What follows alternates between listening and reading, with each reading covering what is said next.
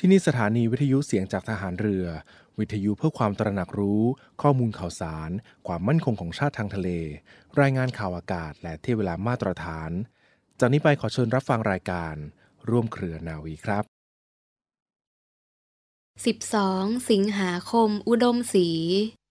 ทุกเหล่าราชนาวีพักดีถวาย ขอพระแม่มิ่งเมืองเรืองรุ่งพราย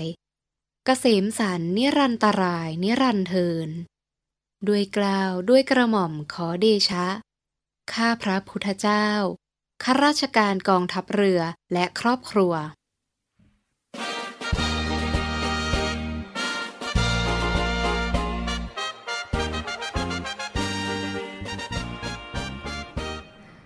สวัสดีคุณฟังและขอต้อนรับเข้าสู่เรื่องราวจากทางรายการในช่วงนี้นะเป็นสาระสุขภาพมาฝากทุกท่านกันอย่างต่อเนื่องค่ะ ทางรายการยังคงอยู่กับคุณหมอนาวโทหญิง พิมชยา ดุษฎีพันธนนท์นะหรือคุณหมอป๊อปท่านเป็นทันตแพทย์จากโรงพยาบาลสมเด็จพระปิ่นเกล้ากรมแพทย์ฐานเรือ และจบ วุฒิบัตร เฉพาะทางสาขาศัลยศาสตร์ ช่องปากและ maxillofacial ด้วยนะคะก็มาร่วมพูดคุยกับเราต่อเนื่องในวันนี้ค่ะ สวัสดีค่ะ คุณหมอค่ะ ค่ะ สวัสดีค่ะ ค่ะ ซึ่งตอนที่ผ่านมาเราก็ได้นำเสนอกันไปเป็นที่เรียบร้อยแล้วกับเรื่องราวของมะเร็งช่องปากนะว่า มันมีสัญญาณเตือนเป็นอย่างไร แล้วก็มีสถิติที่ผ่านมาเป็นอย่างไร แล้วก็อาการหรือว่าการเกิดรอยโรคของมะเร็งช่องปาก ซึ่งก็เกิดได้ทั้งภายในช่องปากหรือว่าส่วนบนของลำคอด้วยเลยทีเดียวนะคะรวมทั้งกลุ่มเสี่ยงต่างๆ ของมะเร็งช่องปากค่ะ ทีนี้ค่ะเรียนถามคุณหมอเพิ่มเติมถึงว่า การเกิดโรคมะเร็งช่องปากนั้นมันมีสาเหตุเกิดมาจากอะไรหรือว่ามีปัจจัยในบ้างที่ทำให้เกิดโรคมะเร็งช่องปากในครั้งนี้ค่ะ ค่ะ ก็เกิดได้จากหลายปัจจัยนะคะ คือจากการสูบบุหรี่รวมถึงยาเส้นด้วยนะคะ การดื่มแอลกอฮอล์มากเกินควร การเคี้ยวหมาก การกินผักผลไม้น้อย ก็คือได้แอนตี้ออกซิแดนท์ที่น้อยนะคะ แล้วก็การติดเชื้อ HPV นะคะ หรือว่า Human Papilloma Virus อนามัยช่องปากไม่ดี มีขอบฟันคมบาดเป็นแผล เกิดเป็นแผลเรื้อรังในระยะเวลานานๆนะคะ แล้วไม่ได้รับการแก้ไขการระคายเคือง แล้วก็มีฟันปลอมที่ไม่ถูกสุขลักษณะ เช่นไม่สะอาด หลวม ขยับตลอดเวลาที่ใส่ หรือกดทับจนเป็นแผลนะคะ โดยฟันปลอมที่ดีต้องได้รับการทำความสะอาดทุกวันนะคะ ในกรณีแบบถอดได้ก็ต้องมีการถอดล้างทำความสะอาด แล้วก็มีการแช่น้ำในเวลากลางคืน หรือตอนที่ไม่ได้ใช้งานนะคะ ซึ่งบางทีผู้ป่วยส่วนมากอาจจะไม่ทราบว่าเราจะต้องการพักเหงือกบ้างหรือว่า คือมันใส่ตลอดเวลาไม่ได้อะค่ะ มันต้องมีการถอดออกมาเพื่อทำความสะอาด เพราะไม่งั้นเนี่ยฟันปลอมพวกนี้มันก็จะสกปรกถ้ายิ่งเป็นฐานพลาสติกที่เป็นสีแบบชมพูเหมือนเหงือกอย่างเงี้ยค่ะ มันเป็นตัวคีลิกใช่ไหมคะ มันก็จะมีลักษณะแบบเป็นรูพุนที่เรามองไม่เห็นอะ แล้วไอ้พวกนี้มันก็จะเป็นแหล่งสะสมของเชื้อโรคได้อย่างเงี้ยค่ะ ก็คือต้องต้องทำความสะอาดให้ดีนะคะ ไม่งั้นสันเหงือกที่ฟันปลอมวางทับไปอยู่ มันก็อาจจะเกิดการติดเชื้อหรือเชื้อราได้ ถ้าไม่ได้มีการพักเลยอย่างเงี้ยเป็นต้นนะคะค่ะเรียกได้ว่าก็สำคัญมากเลยทีเดียวสำหรับผู้ที่จำเป็นต้องใช้ฟันปลอมเป็นประจำหรือว่าผู้ที่ ลักษณะของการจัดฟันก็อาจจะมีส่วนด้วยดังนั้น ก็ต้องทำความสะอาดอุปกรณ์ต่าง ๆ ด้วยนะเพื่อป้องกันความเสี่ยงต่อทั้งเชื้อราหรือว่า การเป็นมะเร็งช่องปากในครั้งนี้ดังที่คุณหมอได้กล่าวไปค่ะ และที่นี้ค่ะเรียนถามเพิ่มเติมถึงประเด็นของแผลในช่องปากกับแผลมะเร็งค่ะ คุณฟังบางท่านอาจจะสงสัยว่าเอ๊ะแล้วมันมีความแตกต่างกันอย่างไร หรือว่าเราจะสังเกตได้ยังไงว่า อันนี้เป็นเพียงแค่แผลในช่องปาก ซึ่งอาจจะรักษาหายได้เอง หรือว่าถ้าแผลมะเร็งค่ะ มันจะมีความเรื้อรังหรือว่ามีความแตกต่างกันอย่างไรบ้างค่ะ ถ้าเป็นแผลในช่องปากทั่วไปนะคะ มันมักจะมีขนาดเล็กนะคะ ไม่ได้ใหญ่โตอะไรมากนะคะ เหมือนลักษณะนึกง่ายๆ เหมือนแผลร้อนในที่เราเป็นเนาะลักษณะจะเป็นผิวเรียบไม่นูนแดง แล้วก็ยังไงมันจะหายไปได้เองภายในประมาณ 2-3 สัปดาห์นะคะ แต่ว่าถ้าหากว่าลักษณะของแผลมะเร็งเนี่ย มักจะมีขนาดใหญ่ผิวพื้นผิวอาจจะมีลักษณะขุขะ เป็นก้อน หรือว่ามันยึดติดกับพื้นผิวข้างล่าง อย่างเงี้ยค่ะ หรือว่ามีขอบนูนแดง มีลักษณะเป็นเลือดออกง่าย แล้วก็อาจจะมีอาการปวดมีกลิ่นเหม็นอย่างเงี้ยค่ะ มันจะมีลักษณะนานไม่หายสักทีค่ะแล้วก็อาจจะลุกลามต่อไปเรื่อยๆ ในระยะเวลารวดเร็วอะค่ะ ค่ะเรียกได้ว่าก็ต้องสังเกตแผลอย่าง ใกล้ชิดเลยทีเดียวนะถ้าเป็นแล้วไม่หายสักทีหรือว่ามีความปวดมีเลือดมีความผิดปกติมากกว่าทั่วไปอะก็ต้องรีบไปปรึกษาคุณหมอให้ตรวจวินิจฉัยโดยละเอียด เพื่อความปลอดภัยต่อไปด้วยนะคะ และประเด็นถัดไปค่ะคุณหมอคะเห็นว่ามีวิธีการลดความเสี่ยงหรือว่าป้องกันการเกิดมะเร็งช่องปากนั้น มันสามารถทำได้มากน้อยแค่ไหนอย่างไรนะมีเปลี่ยนพฤติกรรมอย่างไรบ้างคะสำหรับป้องกันการเกิดมะเร็งช่องปากในครั้งนี้ค่ะ ค่ะ ใช่ค่ะหลักๆ ก็อาจจะต้องลดความเสี่ยงในการเกิดการระคายเคืองของเนื้อเยื่อในช่องปากนะคะ เช่นการเอ่อไม่สูบบุหรี่เนาะค่ะไม่ดื่มสุรา การไม่เคี้ยวหมากพลูหรือว่ายาเส้นนะคะ การใส่ฟันปลอมที่ดี การแปรงฟันอย่างน้อยวันละสองครั้งนะคะ หรือว่าก็คือการดูแลสุขภาพช่องปากให้ดีอะค่ะการรับประทานอาหารผักผลไม้หลากหลายชนิดที่อุดมไปด้วยวิตามิน แล้วก็สารต้านอนุมูลอิสระนะคะ แล้วก็อาจจะต้องหมั่นสำรวจในช่องปากตัวเองอะค่ะ ว่ามีค่ะความผิดปกติอะไรหรือไม่นะคะ ถ้าเราไม่มั่นใจว่าเราตรวจเองจะดีไหมหรือยังไงก็แนะนำว่าหมันตรวจสุขภาพช่องปากและฟันทุก 6 เดือนก็คือไปพบทันตแพทย์นะคะ หากมีความผิดปกติ เช่น อาจจะมีฟันผุฟันบิ่น ฟันปลอมหลวม หรือว่ามีฟันคุดที่ยังคงค้างอยู่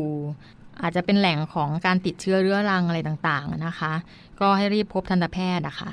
ค่ะเรียกได้ว่าก็เป็นแนวทางการป้องกัน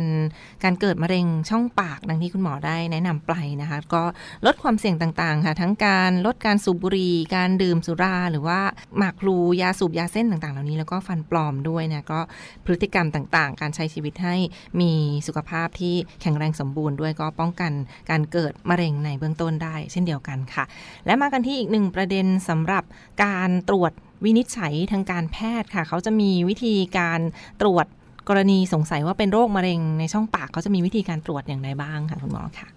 ค่ะ ถ้าเราสงสัยว่าจะเป็น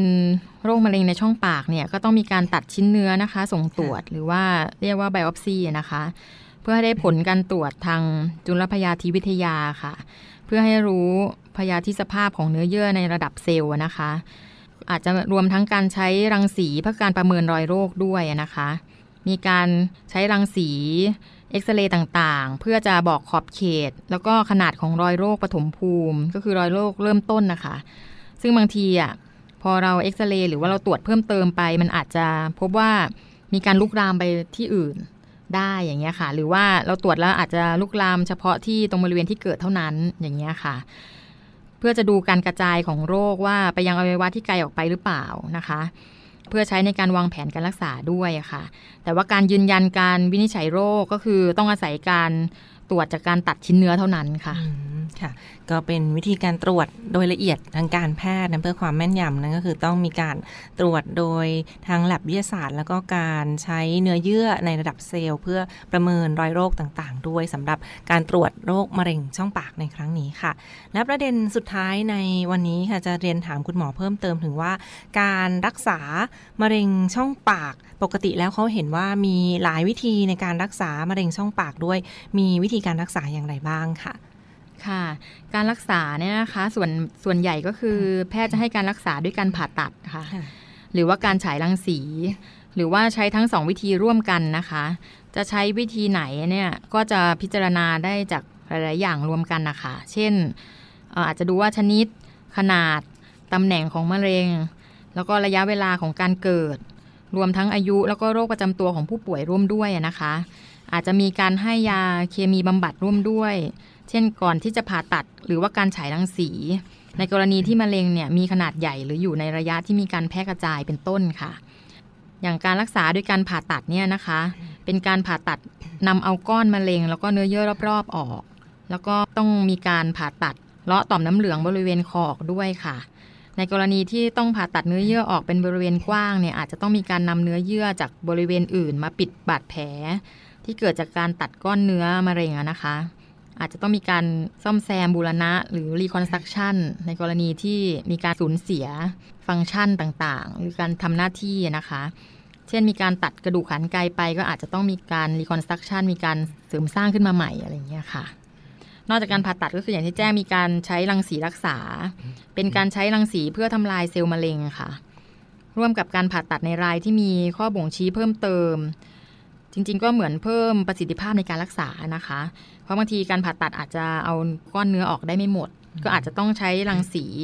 เขาช่วยในบางบริเวณที่ไม่สามารถตัดก้อนเนื้อมะเร็งออกไปได้อะค่ะ ด้วยจากอนาโตมีนะคะ บางตำแหน่งเนี่ยอาจจะมีความเสี่ยงในการที่จะเอาออกก็คือถ้าตัดไม่ได้ก็จะใช้รังสีรักษาในการช่วยค่ะ และนี่ก็คืออีกหนึ่งเรื่องราวของแนวทางการรักษาโรคมะเร็งช่องปากดังที่คุณหมอได้กล่าวไป ซึ่งก็ยังไม่จบเพียงเท่านี้ฟังค่ะเราจะมานำเสนอกันต่อในตอนต่อไป วันนี้ต้องขอขอบพระคุณเป็นอย่างสูงค่ะ คุณหมอนวโทหญิง พิมชยา ดุษฎีพันธนนท์นะคะหรือคุณหมอป๊อปค่ะทันตแพทย์จากโรงพยาบาลสมเด็จพระปิ่นเกล้ากรมแพทย์ฐานเรือที่กรุณาให้เกียรติมารวมพูดคุยกับเราในวันนี้ และพบกันใหม่ในตอนหน้า สวัสดีค่ะจะ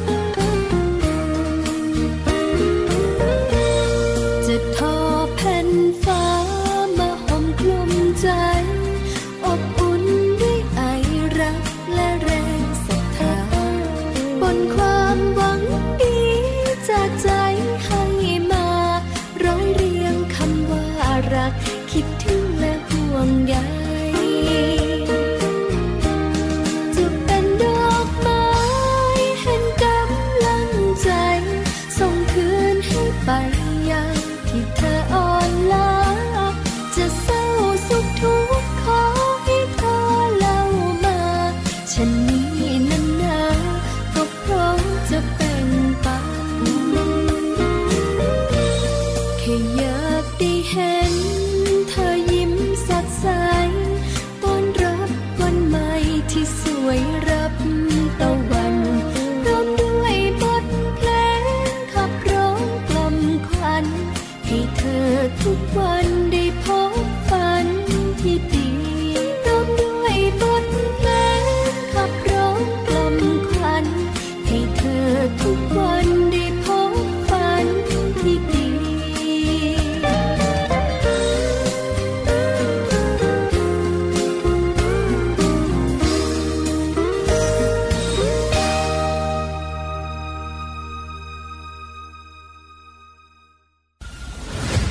สมาคมกีฬาเรือพายแห่งประเทศไทย ร่วมกับสหพันธ์เรือยาวมังกรนานาชาติ และเมืองพัทยา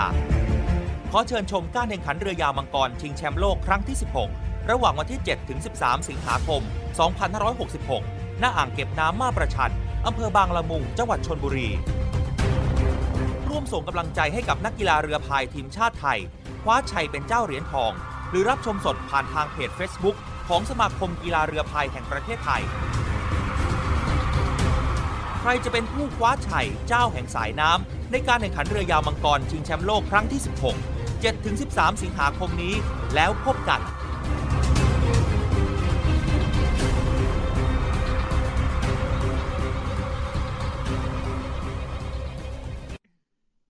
ต่อเนื่องกันในช่วงนี้ฟังคะมีอีกหนึ่งเรื่องราวข่าวสารกิจกรรมในส่วนของกองทัพเรือที่จะกำหนดจัดกิจกรรมเนื่องในวันสำคัญอีกหนึ่งครั้งประจำเดือนนี้นะคะ 12 สิงหาคม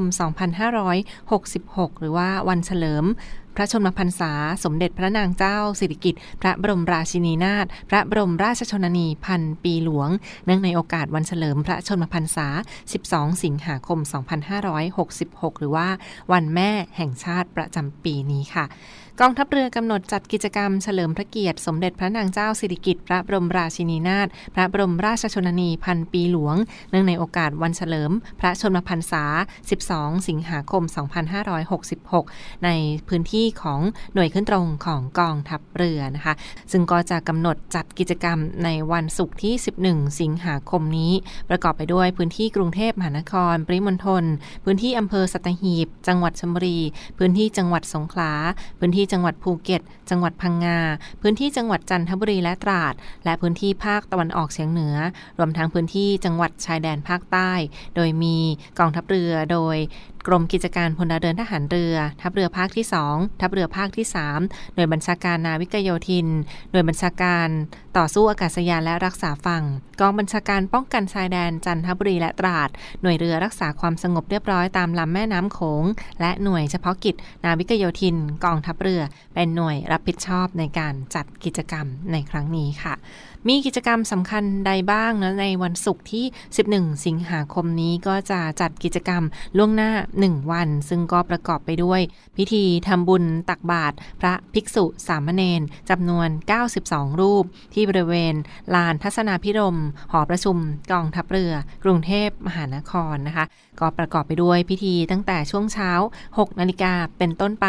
มีพิธีทำบุญตักบาตรพระภิกษุสามเณรจำนวน 92 รูป และต่อเนื่องด้วยพิธีปล่อยพันปลาน้ำจืด ถวายเป็นพระราชกุศล ที่บริเวณท่าเทียบเรือหอประชุมกองทัพเรือเช่นเดียวกันนะคะพิธีปล่อยพันปลาน้ำจืด ถวายเป็นพระราชกุศลในครั้งนี้ค่ะ ซึ่งก็จะมีในส่วนของคณะผู้บังคับบัญชาจากกองทัพเรือนะคะเข้าร่วมบรรยากาศในพิธี จากนั้นค่ะก็จะเป็นพิธีเจริญพระพุทธมนต์ถวายเป็นพระราชกุศล ที่บริเวณภายในห้องเจ้าพระยา หอประชุมกองทัพเรือพิธีวางพานพุ่ม ถวาย ราชสักการะ และพิธีลงนาม ถวาย พระพรชัยมงคล ที่บริเวณหอประชุมกองทัพเรือ กรุงเทพมหานคร เช่นเดียวกันนะคะเดยวว่าก็เป็นอีกหนึ่งกิจกรรมสำคัญที่จัดขึ้นต่อเนื่องในห่วงเดือนสิงหาคม 2566 นี้ เนื่องในโอกาสวันเฉลิม พระชนมพรรษา สมเด็จพระนางเจ้าสิริกิติ์พระบรมราชินีนาถพระบรมราชชนนีพันปีหลวง 12 สิงหาคม 2 5 2566 เช่นเดียวกันค่ะ นอกจากนี้พื้นที่ต่างๆ ที่อยู่ใกล้เคียงในพื้นที่หน่วยขึ้นตรงของกองทัพเรือที่บริเวณอำเภอสัตหีบจังหวัดชนบุรี พื้นที่ทัพเรือภาคที่ 2 จังหวัดสงขลา และในส่วนของพื้นที่ทัพเรือภาคที่ 3 จังหวัดพังงาและจังหวัดภูเก็ต ก็กำหนด จัดกิจกรรมตามความเหมาะสมเช่นเดียวกันนะคะ ซึ่งก็จะเป็นกิจกรรมในลักษณะคล้ายคลึงกัน ไม่ว่าจะเป็นพิธีวางพันพุ่ม ถวายราชสักการะ พิธีลงนามถวายพระพรชัยมงคล และพิธีทำบุญตักบาตรพระภิกษุสามเณรพิธีเจริญพระพุทธมนต์ถวายเป็นพระราชกุศล และกิจกรรมอื่น ๆ ตามความเหมาะสมต่อไปค่ะ พื้นที่ใดบ้างที่เป็นในส่วนของหน่วยขึ้นตรงของกองทัพเรือนะคะ ประกอบไปด้วยพื้นที่ทัพเรือภาคที่ 2กำหนดจัดกิจกรรมในบริเวณจังหวัดสงขลา พื้นที่ทัพเรือภาคที่ 3กำหนดจัดกิจกรรมในพื้นที่จังหวัดพังงาและจังหวัดภูเก็ต พื้นที่หน่วยบัญชาการนาวิกโยธิน กองทัพเรือกำหนดจัดกิจกรรมในพื้นที่อำเภอสัตหีบ จังหวัดชลบุรี กองบัญชาการป้องกันชายแดนจันทบุรีและตราดกำหนดจัดกิจกรรมในพื้นที่จังหวัดจันทบุรีและตราด พื้นที่นรขหน่วยเรือรักษาความสงบ เรียบร้อยตามลำแม่น้ำโขงก็กำหนดจัดกิจกรรมในพื้นที่ภาคตะวันออกเฉียงเหนือ และหน่วยเฉพาะกิจ นาวิกโยธินกองทัพเรือ ก็กำหนดจัดกิจกรรมในพื้นที่ 3 จังหวัดชายแดนภาคใต้ต่อไปนะคะ นอกจากนี้ก็จะมีการจัดกิจกรรม จิตอาสาบำเพ็ญสาธารณประโยชน์ หรือว่าการทำความความสะอาดพื้นที่ใกล้เคียงตามความเหมาะสมต่อไป และก็มีการจัดกิจกรรมบริจาคโลหิต ถวายเป็นพระราชกุศลอีกด้วยค่ะ ติดตามภาพบรรยากาศย้อนหลังได้เช่นเดียวกันนี่ก็เป็นอีกหนึ่งบรรยากาศที่ได้ได้ว่า แสดงออกถึงความจงรักภักดี และถวายเป็นพระราชกุศล เนื่องในโอกาสวันเฉลิม พระชนมพรรษา สมเด็จ พระนางเจ้าสิริกิติ์พระบรมราชินีนาถพระบรมราชชนนีพันปีหลวง 12 สิงหาคม 2566ในส่วนพื้นที่ของกองทัพเรือค่ะ